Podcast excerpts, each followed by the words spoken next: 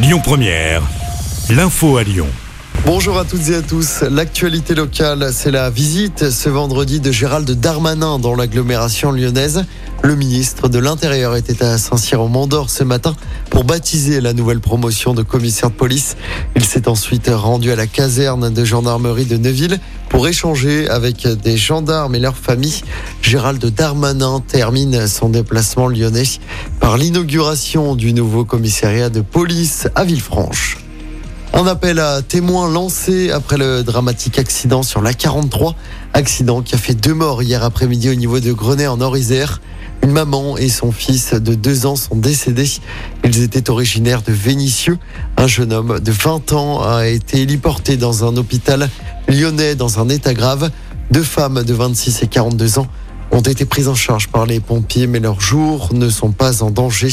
Si vous avez été témoin de l'accident, il faut contacter la CRS autoroutière. Plus de 170 000 étudiants peuvent se connecter depuis ce matin sur la plateforme Mon Master. C'est pour savoir dans quelle université ils effectueront leur quatrième année d'études. C'est la première année que le site internet sur le modèle de Parcoursup est mis en place. C'est l'événement. Mylène Farmer va enchanter le public lyonnais ce soir et demain soir. La chanteuse française est sur la scène du groupe Oma Stadium de Dessine. Ça fait dix ans qu'elle n'est pas venue chanter à Lyon. Les deux concerts sont à guichet fermé et de très nombreux fans attendent depuis plusieurs heures devant les portes du groupe Ama Stadium. Certains ont même campé devant le stade depuis dimanche dernier. Les deux concerts de Mylène Farmer débutent à 20h30.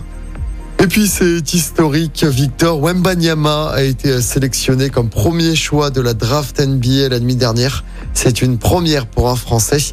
Le jeune joueur de 19 ans et ancien joueur de Lasvel rejoint les Spurs de San Antonio qui ont notamment vu passer évidemment Tony Parker, actuel président de Lasvel. Écoutez votre radio Lyon Première en direct sur l'application Lyon Première, lyonpremière.fr et bien sûr à Lyon sur 90.2 FM et en DAB+. Lyon Première